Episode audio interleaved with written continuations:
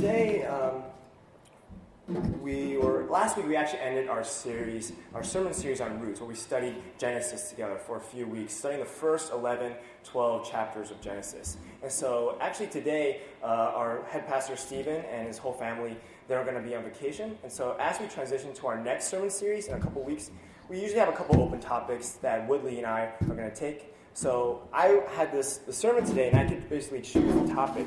And so I was just thinking about as as one of the pastors here. I mean, I can take a out whatever I want, right? You know, and sense that well, not anything, right? The Bible, of course, but. Um, as a pastor, I don't want to just pick things that I like or things that are that I know. But I was trying to think, what is a topic that could really um, bless us as New Yorkers here, as people living in Brooklyn, trying to live life. And I felt like something that we can talk about today is this idea of rest. Um, as I was talking to the pastors about different topics, we felt like um, New York City as a culture is just very fast paced whenever people come to visit and stuff like that, or they come to visit Mosaic, they feel like, wow, like the city is so fast paced, it's so big, it's so dense, there's so many different things. And I feel like New York City, maybe, I, would argue, is maybe one of the fastest, the densest cities in America. And so I don't know what you guys are dealing with today. Maybe you are dealing with a very busy schedule. Maybe it's pretty okay right now in August. Um, but I feel like we have to really, I really want to understand what is this idea of rest and what does the Bible have to say about it? Because we are fighting this culture of, of work and of efficiency and filling things up. It feels like we always got to do stuff and do stuff um, in order to be in the city.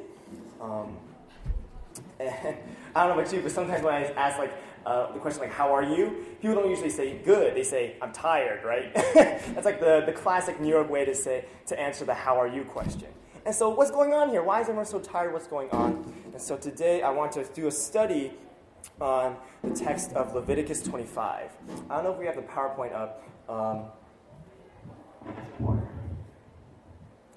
but we're going to be studying the text of Leviticus 25 and the text of the, the year of Jubilee. And we'll be looking at different stuff. Um, and I really feel like, as a church, we have all these sermons about doing things, going things, you know, b- improving your behavior here, you know, doing this thing, going, going out there, right? But we don't have a lot of topics about how to rest properly, right? And as we're thinking about it, I want you guys to also think about how do you guys rest?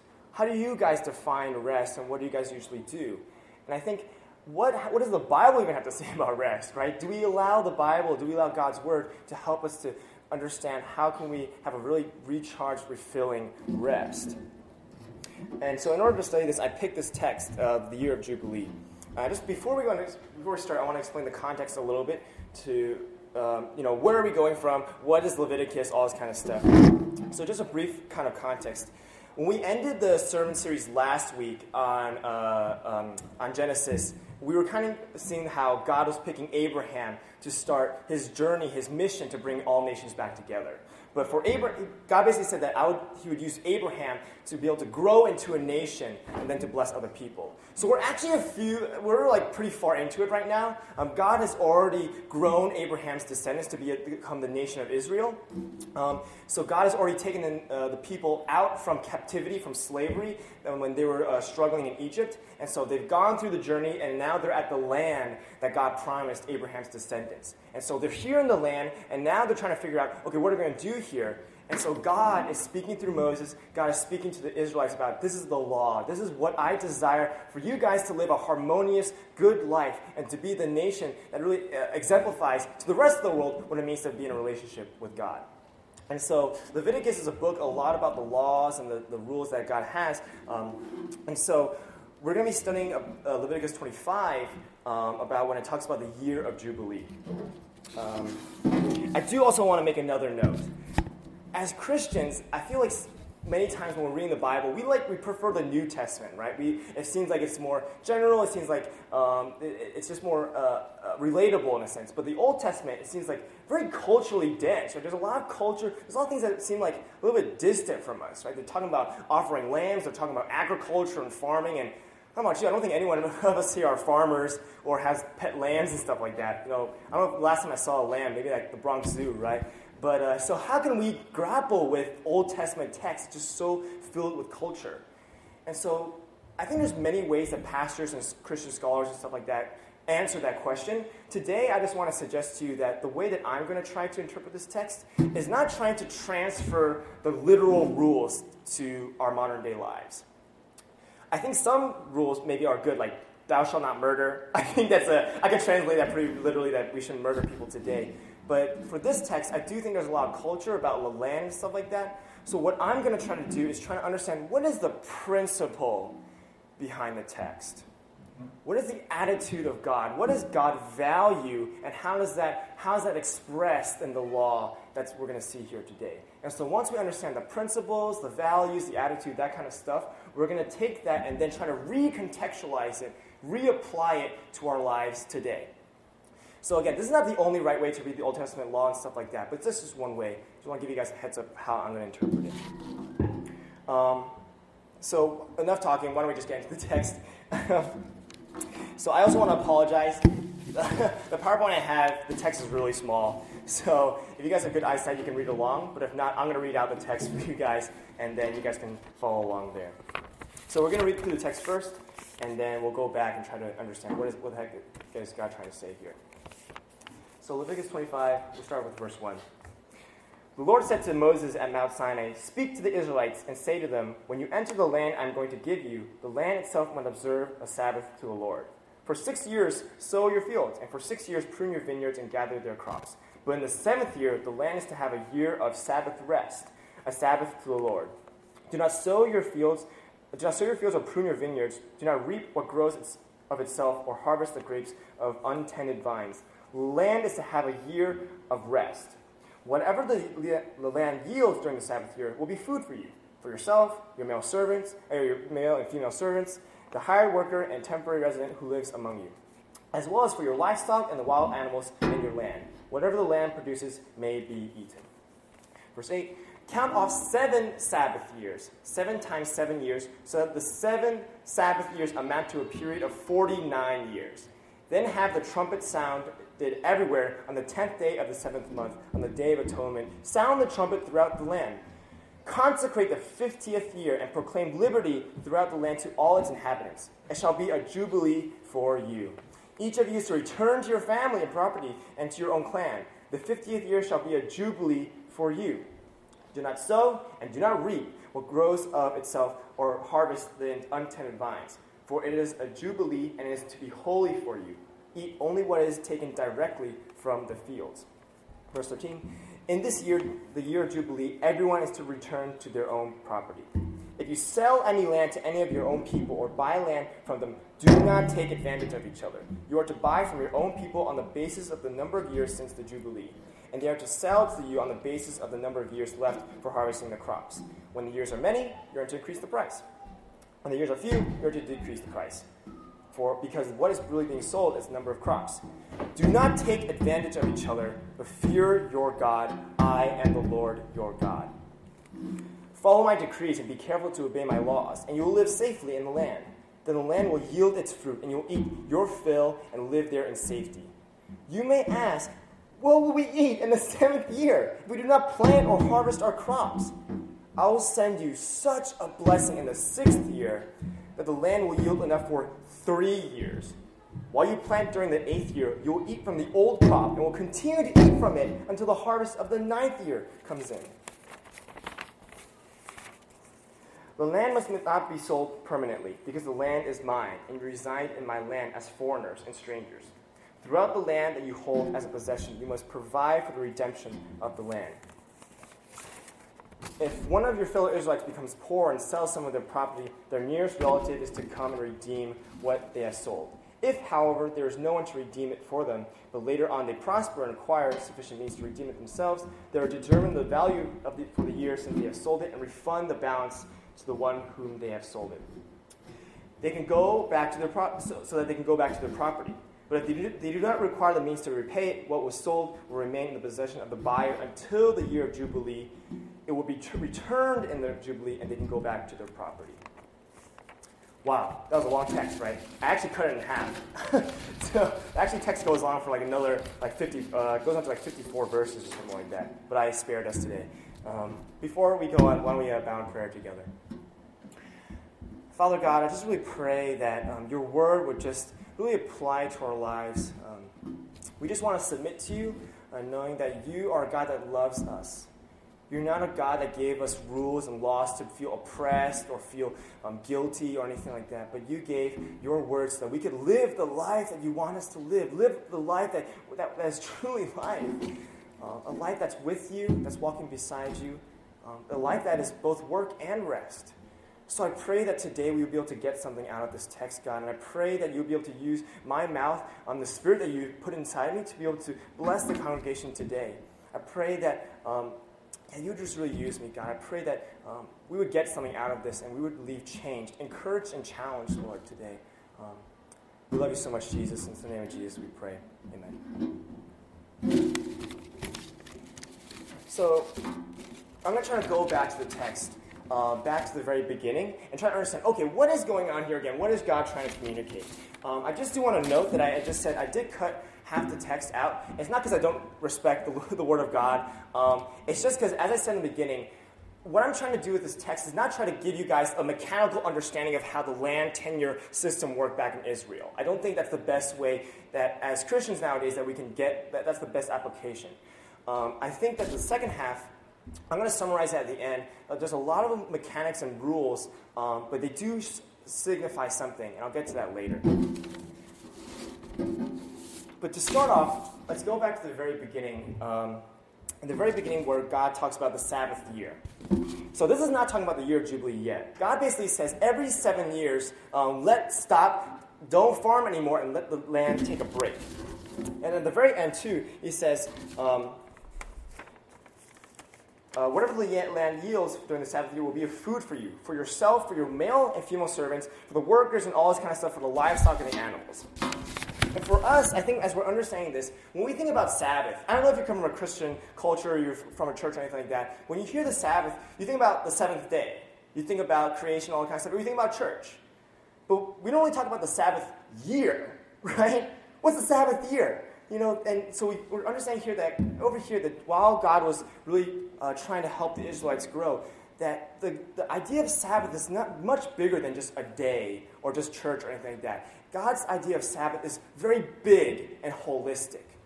God also cares about the land and wanting the land to have a rest so that the nutrients can come back, so that the land is not overfarmed.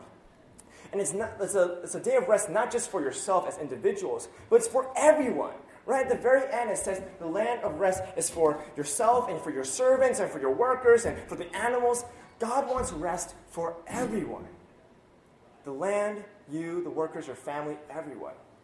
So, as we're going to understand what is God thinking about rest, we can start to understand that God's idea of rest is big, it's holistic. In the next section, then it gets to the year of Jubilee. Um, I just want to quickly explain. Year, uh, Jubilee is a word that's kind of derived from the Hebrew word for a ram's horn. So in this part, it talks about how the trumpet is sounded, right? So it's kind of getting the idea that the year of Jubilee is a time of celebration where the trumpet is sounded. And everyone knows that this is the it after 49 years, we're going to have the year of Jubilee. And what happens here, um, I really want to focus on the fact that after 49 years, uh, tell them to think the next slide, but I don't know if you guys can read it anyway. Um, God basically says after seven Sabbath years, right, after 49 years, the 50th year is going to be the year of Jubilee. And consecrate, make it holy. And the big point is the fact that no one works, right? Everyone takes a break once again for the full year. Cease work.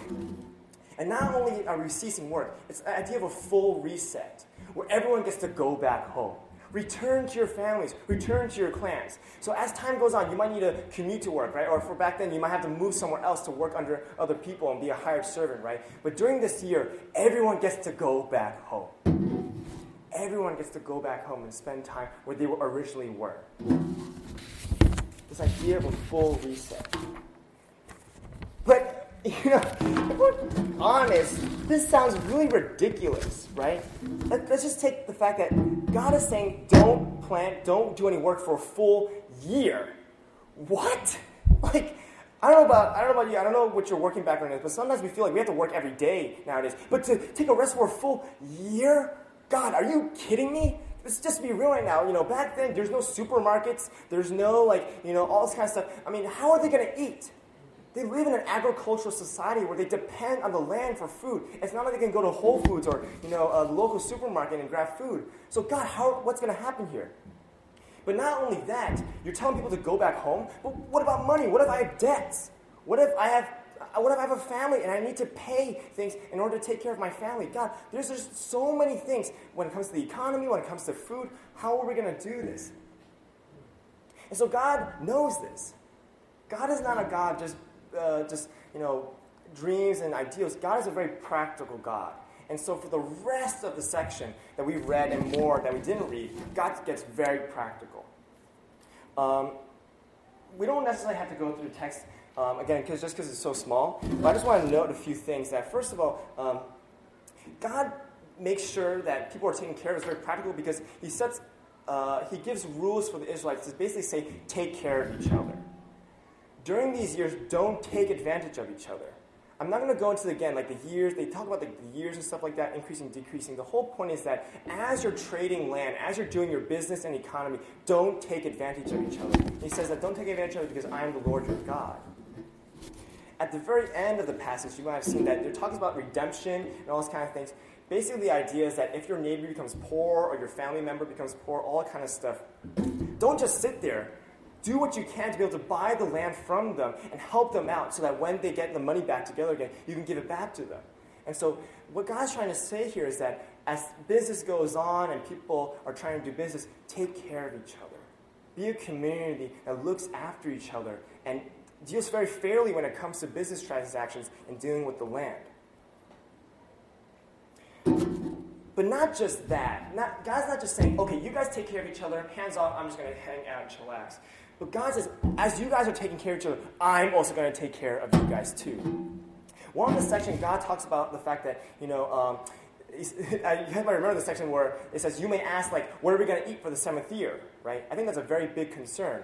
God gets involved too and says, Actually, I am going to be so abundant. I'm going to bless you guys so much in the sixth year that you guys are going to be able to eat for three years. That's like pretty ridiculous too, right? God is not giving enough just for just to cover the seventh year. But God says, I'm even going to give you a little, little bit more.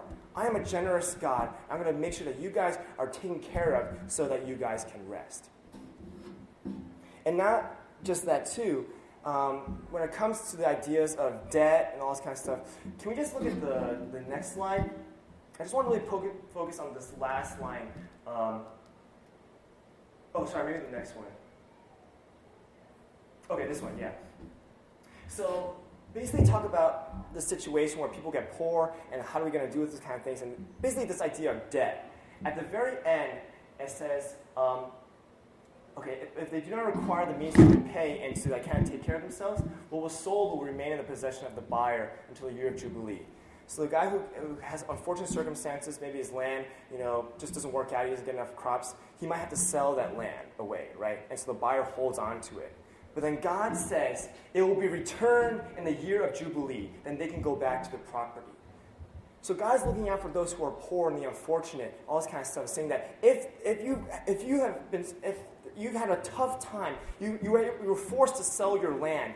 This land gets to return back to you. So that when you get to have that rest, you, don't, you actually have a place to come back. It's not that you have no more property anymore, but you get to go back to the property that you used to own. And again, so for this, people might feel bad. Like, God, well, I was a good businessman. I was able to get a bunch of land. I was able to acquire my wealth and to get a bunch of things. How can you just take this from me? How can you just take it to, and give it to people that, you know, maybe they don't deserve it, right? But God, in one of the sections, God says, You guys don't understand. This is my land, right? This is my land. And this is just a gift to you. So, whatever you own, whatever you've acquired, if you are the ones who are blessed, you're, you have to give that back at the year of Jubilee so that everyone gets a place to stay. Everyone gets a place to go back home. And what God is trying to do is to do a massive reset, a massive debt forgiveness. It's a way to check the economy so that if the rich get if, if, people, if the wealth gets funneled into the hands of just a few, and a lot of people are getting poor, God says, we're going to reset everything so, the, so that the poor will be lifted up and the rich will be pushed down so that everyone gets back and there's a full reset where everyone gets to have a home to go back to. It's very practical. Um, there's actually a lot of rules, I said, but we're not going to go into it. It's kind of the same ideas about God is just trying to reset and give everyone back um, their land. So let me just take a step back, just trying to summarize what we've seen here. God takes rest very seriously. It's big, it encompasses everything. It's not just you, but everyone, right? The land, the animals, the whole community. The idea of rest is that everyone gets to go back home. There's a full reset. All the debts are forgiven. forgiven. In order to do that, God sets very practical rules involving himself and the community of how you guys can take how the community can take care of each other so that they can actually accomplish this year of Jubilee. That's what I'm getting out of the text. And maybe you guys can disagree, um, but that's what I'm seeing here. But now that we've understood it, um, how do we, as Christians in 2017, and as New Yorkers here, what can, how can we apply those things now to our own lives? I have three points that we can really consider about how can we, as Christians, live and understand um, how can we have a biblical, God-centered idea of rest. And so the first, the first thing I want to suggest to you guys is that in order to have a, a biblical, God centered idea of rest, we need to remember the Lord. Boom. There we go. Keep God at the center. I just want to go back to the point I said before. Um, that during this passage, God makes a lot of ridiculous claims, right? God says, do this, do that, all this kind of stuff. Um, the whole foundation of why God can say that, of why the Israelites can trust God, is because they're remembering God. It's because they know God and they know what they've done for them before. It's the whole idea that this land isn't owned, is not owned by them. They have to remember that this land is just a gift by that's owned, um, that's owned by God, right? Um, when God says, don't take advantage of each other, there's a text that we didn't read today that says, don't make each other slaves, don't oppress each other in different ways because, and he says that, remember how the Lord has brought you out of slavery. You don't, so what he's trying to say is that the, the nation of Israel people don't don't oppress other people because you were oppressed before too. So remember that in your oppression, God actually delivered you. And so it's this whole idea about how it's dealing with the heart. God's God knows deep down that um, you'll find that in the Bible, God talks a lot about the heart and dealing with the heart. Because God knows that if we have the heart right, if we have the heart in the right place and the right focus, then the behavior will follow. We often think that church and religion, and all this kind of stuff, just improving our behavior, improving our behavior. But that's not true. God knows that if our heart is in the right place, if we're remembering Him and focusing on Him first and foremost, the behavior will follow. If I remember that, oh yeah, this land is not mine, but it's actually God's, then I'm free to give it back to those who are disenfranchised, those who are poor and struggling. If I remember that, oh yeah, God set me free from my oppression, from the slavery, and from what He's done, then I can actually love those others who are oppressed, and I won't oppress other people. Um, and so, as Christians, though, how do we see that in the form of Jesus? Right? So as Christians, we are, we're thinking about Jesus and how he's the centerpiece of our faith. Well, the reason why I actually picked um, the year of Jubilee is because Jesus actually references the year of Jubilee during his ministry. I don't know if you guys know. So, um, in the very beginning of his ministry, I think I have the text up there um, in a couple slides. Uh, yeah, Luke 4. Um, there's a story, I'll just kind of summarize it. Um, how we get there. So Jesus is starting his ministry. He's going off. Um, the very beginning, he goes to the temple synagogues and he goes through the scrolls, the scriptures. He goes, okay, he sees Leviticus, he sees Deuteronomy, all this kind of stuff. He finds the, uh, uh, the scroll of Isaiah, Isaiah the prophet. Um, and he comes to the section and he reads, the Spirit of the Lord is on me, because He has anointed me to proclaim good news to the poor. Oh, sorry. He has sent me to proclaim freedom for the prisoners, the recovery of sight for the blind, to set the oppressed free. Oh. Um, was it cut off? Uh oh. is there another slide? Never mind. I didn't realize I put animation into the PowerPoint. Sorry. to proclaim the year of the Lord's favor. There we go. That's the year of Jubilee. What the heck? Jesus talks about the year of Jubilee. So Jesus, at the very beginning of the ministry, he proclaims that. He basically reads the scroll, and after he's done, he says, this, this prophecy about this person who's going to come and set the people free to proclaim the, Lord, the year of the Lord's favor, that's me.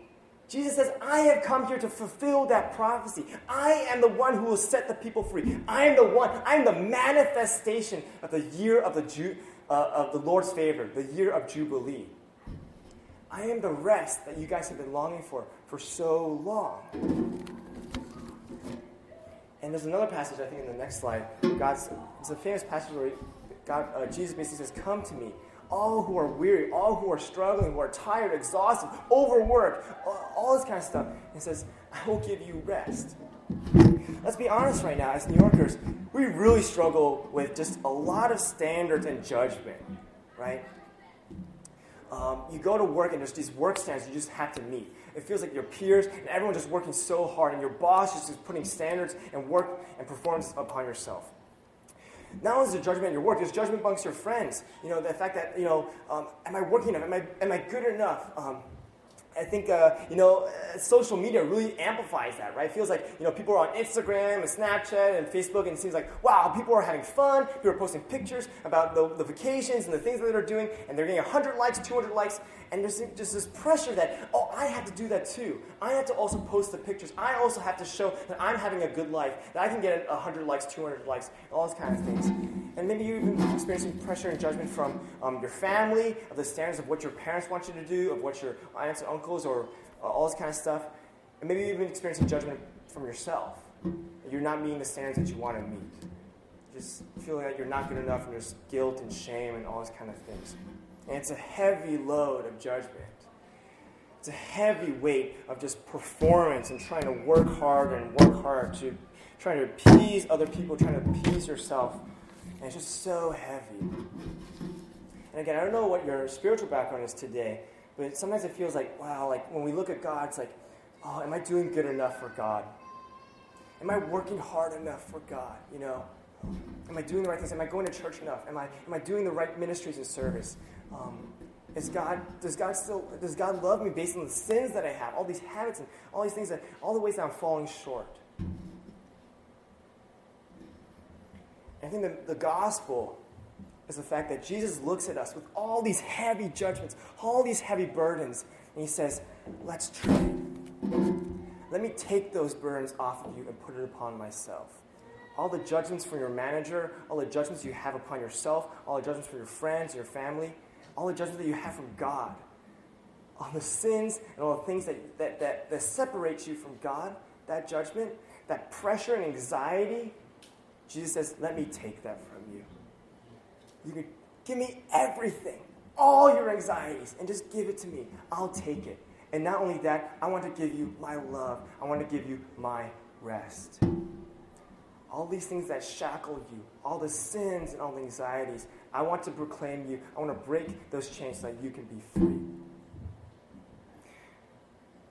And so, what I really want to really communicate to you guys when this idea about rest is that we find our rest when we remember God, when we put our rest in God first and foremost. To know that God loves us, to know that Jesus has taken all that judgment and anxieties upon himself, we need to remember that all the time, right? I tell you, this past week, I had, a, I had, a tense moment with my manager. I work at a dessert restaurant in East Village um, as one of the servers there, and I just got, we just had kind of a clash where he wanted me to do something and I didn't want to do it, and it's like, oh, it's just so like tense, and I was just really struggling. And that moment of just anger and frustration and, and judgment from him, all those kind of things, I had to remember, like, I had to just really try to inject Jesus back into my mind, saying, wait a second, I gotta take a break, I gotta stop. And remember, you know, God, Jesus loves me. You know, like, even though my manager might not like me right now, even though my manager might be frustrated, I have to remember that God, that my value is not based on what my manager says, but what my God says, right? And how God loves me um, based on Jesus. And because I was able to take that step back and to remember that, I actually went up to my manager later and apologized. I tried to be able to converse with him, all kinds of stuff, with the level head and all those kind of things. And that's just an example of how, um, I mean, that's one good story. I don't have all the good stories. There's other stories where uh, I'm still angry and I kind of blow up and stuff like that. But I just wanted to really suggest to you that as you're going through this hard life, as you're dealing with maybe frustrations and angers with yourself or your manager and all that kind of stuff, um, we really need to remember God, right? To allow God to remember that my value is not based on the judgments of others, um, but I can actually find rest in what my God thinks of me how much He loves me. And that gives us freedom to love other people. Um, so I just want to get very practical right now. That as we're thinking about rest during the week, um, I do have some kind of points for us to think about. How can we remember the Lord um, on a regular basis? How can we remember God in a practical way? So, oh, let me. So I had a little fun with this one. I had a lot of animation stuff, so you guys can sorry, bear with me. so I think for everyone, if you like, I think a, a biblical idea of rest is setting, uh, remembering the Lord, right? And so how can we do that? The thing, first point I can say is that to set aside a time for God. Maybe you want to set a time for devote, like to be able to spend time with God um, in the morning. If you want to do it, if you're a morning person or a night person, but I want to say that we need to have a time where we can just really pause and take a step back from the world and to just have a time with God. What does that mean, though? What does it mean to have a time with God? I do have a few suggestions. I think we can just go through all the points. Um, so, partially, I can say that to remember God maybe involves a, a habit of reflection and journaling. I don't know if you guys um, have like physical journals or diaries, all that kind of stuff. Um, but you can use like Google Drive, all these kind of things, Google Docs, and ways to really reflect and think, okay, what has God done for me? What, how have I seen God this week through uh, through work and through my family, all this kind of stuff, to remember what God has done. That's just one suggestion. I think another idea is to really consider how do you connect with God. Because all of us do have kind of these different spiritual languages, these different spiritual personalities that, you know, some of us really feel filled when we're worshiping. But some of us get really bored during worship, right? But some of us, you know, really love to do an exegetical study of the, the Bible, all those kind of things. But that just might not connect. And so I think for, for you guys, it'd be good for us to reflect about what, how can we really reflect and connect with God? Maybe that's a time. I do think there's some very core things. I do think we all should pray. We all should read the Bible. I don't think that's a personality thing. But I do think there's other ways that we can connect, connect with God too. So I put some examples such as videos, books, podcasts. For me personally, I um, I really feel like there's like sometimes when I read a Christian book that's really good, man, I feel like I really connect. I can really think and reflect about God's character and how much He loves me and what He's trying to push me to go forward. So again, this is just some suggestions for you guys to think about, about how when we rest, we can try to incorporate God into our rest time. The second, second suggestion I have for you guys is to appreciate the life that God gave you. Basically, to be who you are. So, I think uh, what I really want to challenge is this idea of rest that rest means just to sleep, or rest means to do nothing. To go home and to be a couch potato, um, and just to watch Netflix or TV, all this kind of stuff. So there we go. I have a, I just Googled couch potato. I thought it was pretty cute, so I put it up there. Um, so this like this definition of rest where just kind of you're just doing nothing and sleeping or watching TV, I think that's a deficient definition of rest. I'm not saying that's wrong. I actually do think that, that for rest we do need to kind of chill and do nothing and rest and sleep and stuff like that, right? Um, but I do think it's deficient. It's only half the story. Um, because I think if we're thinking about rest as just doing nothing, um, then I, what I want to say is that I think a better definition of rest is what refills you? What recharges you? What gives you life again and gives you energy again? And so, partially that is physically resting and sleeping, but part of that actually might mean uh, being active, might be exploring and doing something. It's this idea of the fact that if I go back to the year of Jubilee text, right, there's a lot of regulations, all the things that we're talking about, but what was the whole point of that entire thing? What was the whole point of that entire text? It was so that the people could enjoy their life, they the, fact that people can enjoy rest during that full year, right? So the Bible doesn't really go into what the Israelites need to do. They do kind of talk about how they need to have festivals and sacred assembly and worship God. But that's a full long year where I, I, I don't think the expectation is for them to live in the synagogue for 24 7, right? But it's for them to enjoy their families, to live life, and to really enjoy the land that God has given them. So it's that same idea that when you have rest, it's for you to enjoy the life that God gave you, right? That God did not just create you to just do work and work, work, work, and that's it, or just to do ministry and that's it, but to be able to live the life that, and to really um, explore the passions and the desires that, that God has put in your heart. So, some questions I really I think that we can reflect on. Um, I, we can just go through them all again. We're not going to use that is uh, what activities and sports and hobbies do you love to do? How much social action, interaction do you like? And and the idea is that, you know, for some of us, maybe some of us are more extroverted. We really do enjoy. Some of us people actually get more refilled and more energy when you're with people, when you're going out and spending time. So maybe if you're an extrovert, that your, your day of rest or your time of rest is not just to sit at home and do nothing by yourself. If you enjoy spending time with people and you, you really feel refilled when you're spending time with people, go out there, set up hangouts, go meet up with people and get a coffee date or anything, anything like that, right? But if you're an introvert, maybe to be able to have boundaries. I, and, and I don't think that um, introverts are antisocial, but maybe that uh, if you're an introvert, you enjoy times just one on one with people or for a limited time. Understand the boundaries that you have when it comes to social interaction and just be able to use it to be refilling. I also think that because maybe sometimes we're transitioning to the city because we're busy, we set aside these hobbies, passions, and desires in order to, to, to um, you know, work or stuff like that. But I think that for some of us, we need to revisit these things that used to be so refilling for us. Maybe it's sports or gyms, or maybe it's like uh, arts and crafts. These things that can be actually very refilling for you and to really give you life, to live life and to um, have energy and just feel filled to live, um, to work for the rest of the week.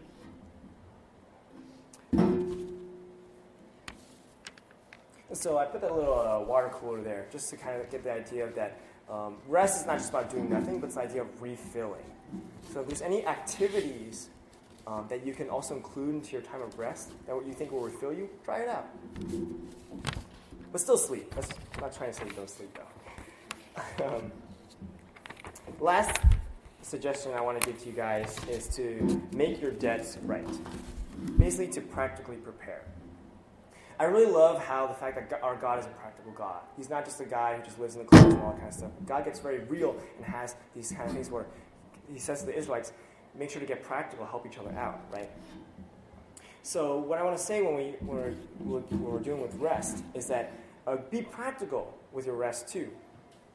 Make sure to have a plan. Uh, I have a few suggestions um, that if you know, let's say like you planning your day of rest to be Saturday or Friday or Sunday or something like that. I don't know based on we have all these different work schedules, right? But let's say it's Saturday, right? To know, have a plan to say that okay, on Saturday I'm to get all my work done beforehand. So it's not going to overfill. So Friday, you get all your work done, you send out all the emails that you do so that you can enjoy your full day of rest on Saturday, right? To have a plan for that.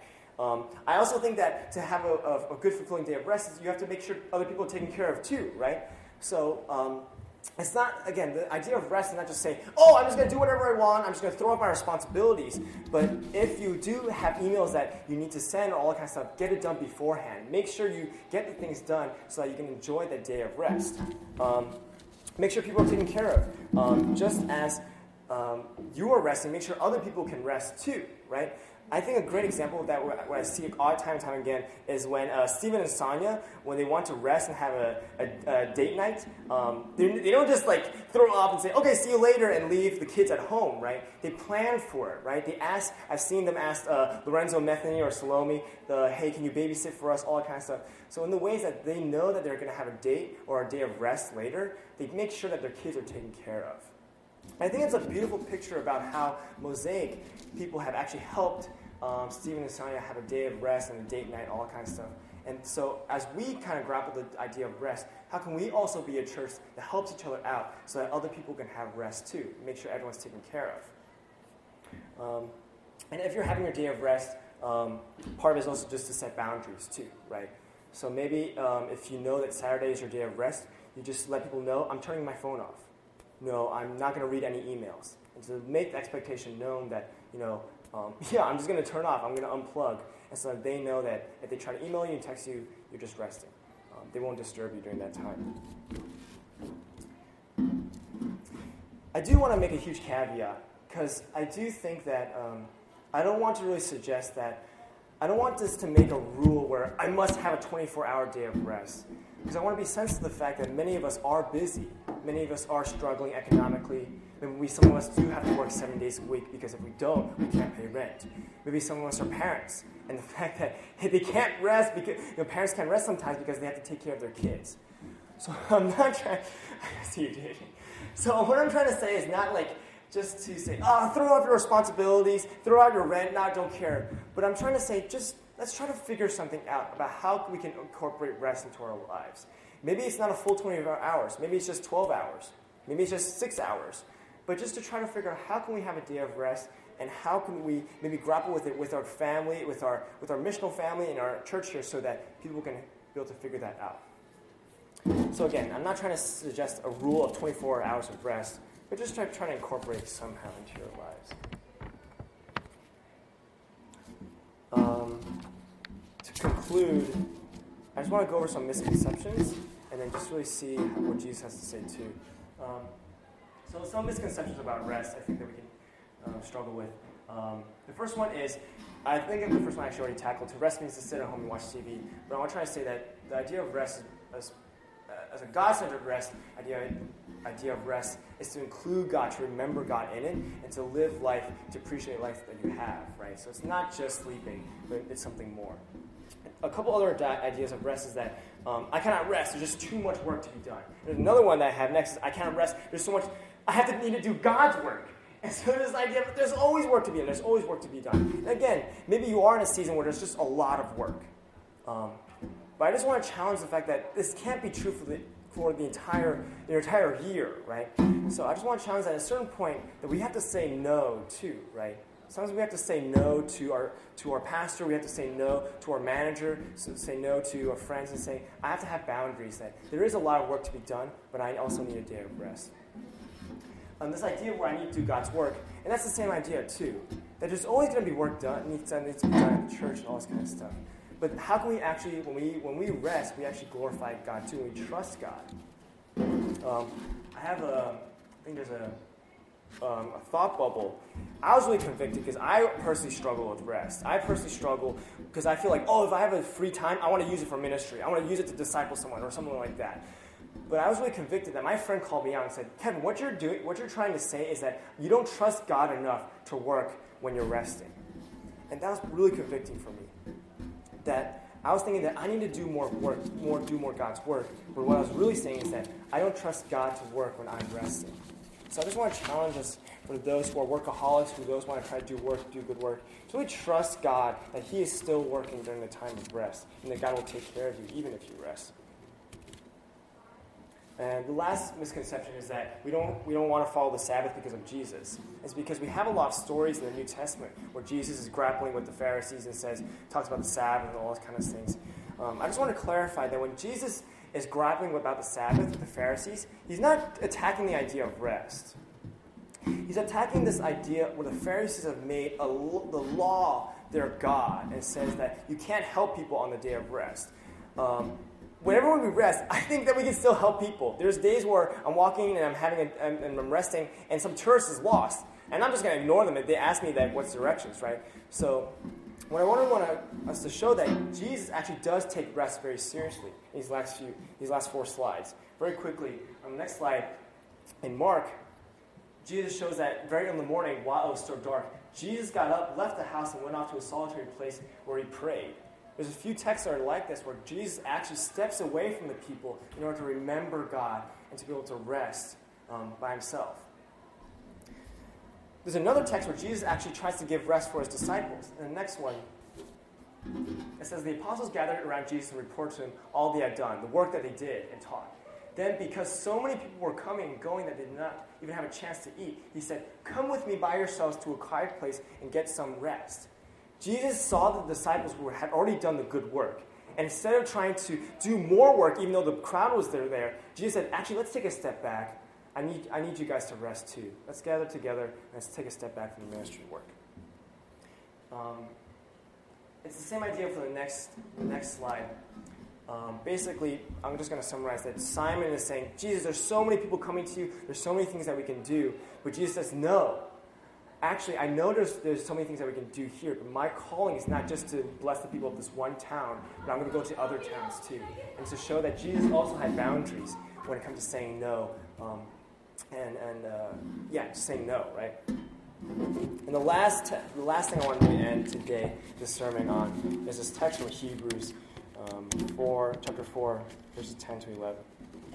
It says, For anyone who enters God's rest also rests from the work, just as God did from his. Let us therefore make every effort to enter that rest. And so I just really like that text. I really love that text because it says, make every effort into, to enter into that rest. And it shows, it really shows that rest is not something that we just trip into. Rest is not something that's just that's just like something that's easy. But we actually do have to remember. We have to make an effort into the plan in order to really say no to a culture of work and to say that I need to spend time with God. I need to take a time of rest to spend, um, to do the hobbies, to do, to appreciate the life that God has given me.